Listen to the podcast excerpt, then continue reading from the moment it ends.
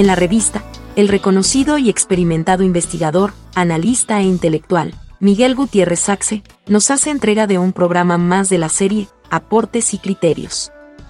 Conocedor a profundidad de las problemáticas nacionales, de un amplio acervo informativo y documental, producto de décadas de trabajo y experiencia, Miguel Gutiérrez Saxe con sus análisis, nos ayuda a comprender mejor lo que sucede en Costa Rica y la sociedad como un todo. La revista, el medio de comunicación independiente, al servicio de la libre opinión y la cultura.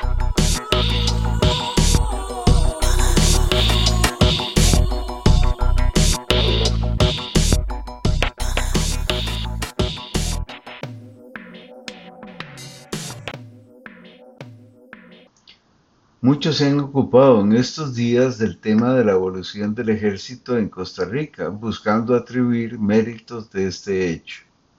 Mi impresión es que fue algo insólito que uno de los jefes victoriosos de la recién acabada guerra civil, con varios riesgos por delante, decidiera abolirlo y no continuar con su ejército. Los riesgos pronto se materializaron con una sonada, el Cardonazo, a tan solo un año de concluida la guerra civil, por intentos de invasión y una invasión material.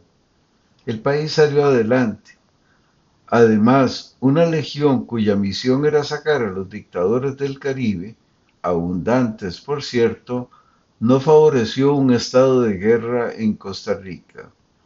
Por el contrario, se abrió un sendero de fortalecimiento de la paz, la democracia y el bienestar, luego de dos mil personas muertas y muchas más desaparecidas. De estas, la mayoría buscó nuevas vidas. En la segunda mitad del siglo XX, como bien sintetiza la Auditoría Ciudadana sobre la calidad de la democracia, publicada el último año del siglo pasado, la democracia en Costa Rica se implantó gradual y persistentemente mediante un accidentado proceso marcado por conflictos sociales y políticos episódicos, avances, retrocesos e incertidumbres.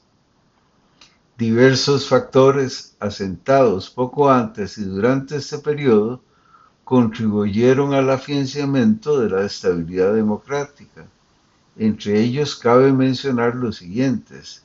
La abolición del ejército como institución permanente en 1949, que eliminó del escenario una fuerza que en casi todos los países de América Latina generó inestabilidad política, Además, el desarrollo de un Estado social de derecho que fortaleció el respeto y la protección de los derechos ciudadanos y la sujeción en la práctica del poder político a la Constitución y las leyes. La depuración de un sistema electoral independiente de los otros poderes del Estado y capaz de garantizar elecciones libres, limpias y competitivas y el rápido progreso económico y social del país que mejoró las condiciones de vida de la mayoría de la población. Hasta aquí la cita de la auditoría. Fue insólita la situación y los actores que propusieron la abolición, pero resulta bastante previsible al observar algunas evidencias históricas. Permítanme describir un gráfico que Juan Rafael Quesada, historiador y amigo, alguna vez me facilitó. Se trata de una serie larga de 1883 a 1948 con el porcentaje del gasto en instrucción pública y de los gastos en coerción o militares. El gasto en educación, instrucción como se le llamaba, fue abriéndose paso poco a poco desde las primeras observaciones de la serie. Cabe recordar que la gran reforma de don Mauro Fernández data de 1886 y que no es particularmente notable el incremento en la proporción del gasto en instrucción que le correspondería, quizás por la reacción negativa ante la reforma por parte de la población influida y el, por el clero. pero luego de los primeros años el gasto crece proporcionalmente, con altos y bajos. Es extraordinariamente llamativa la caída en instrucción de los años de los Tinoco. También el incremento vertiginoso del gasto en coerción que llegó a ser el 50% del gasto público y arrinconó el gasto en instrucción. Superada esa anormalidad, derrotada la militarización nacional por fuerzas sociales, entre ellas el estudiantado, el gasto en instrucción remonta con mayor fuerza para llegar a tener un estancamiento en un nivel relativamente alto de un 15%.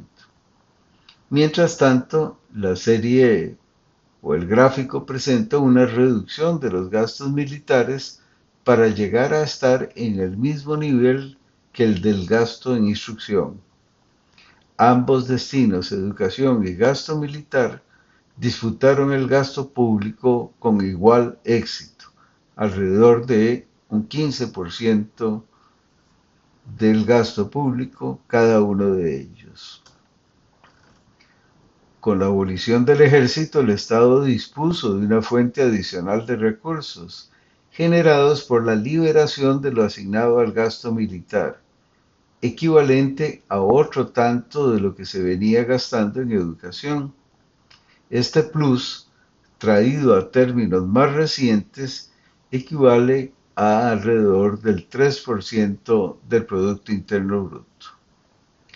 Lo que sucedió después con la expansión de la población, las coberturas educativas y el gasto en educación puede verse en el trabajo de Iván Molina, la educación en Costa Rica o el estado de la educación. Con sus claros y oscuros es posible señalar una ruta de inclusión de mayor complejidad y de resultados, también con retrocesos e incertidumbres, como la crisis de principios de los años 80 y el actual apagón educativo. Recientemente muchos riesgos se han agudizado para la democracia y para la educación. Para algunos observadores lejanos o peregrinos, Costa Rica gasta mucho en educación y se puede y debe reducir ese gasto. Para esto emplean falazmente las cifras como proporción del Producto Interno Bruto o del gasto público. Ocultan las cifras por persona favorables para el país, pues se gasta entre una tercera o cuarta parte de lo que gasta un país desarrollado, pero con quienes se compara en sus resultados con el país.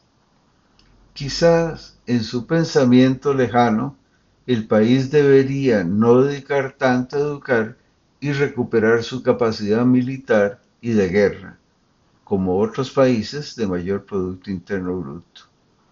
No. El país le diría no. Esa es la respuesta final. Queremos vivir sin ejército, en paz, con seguridad y bienestar.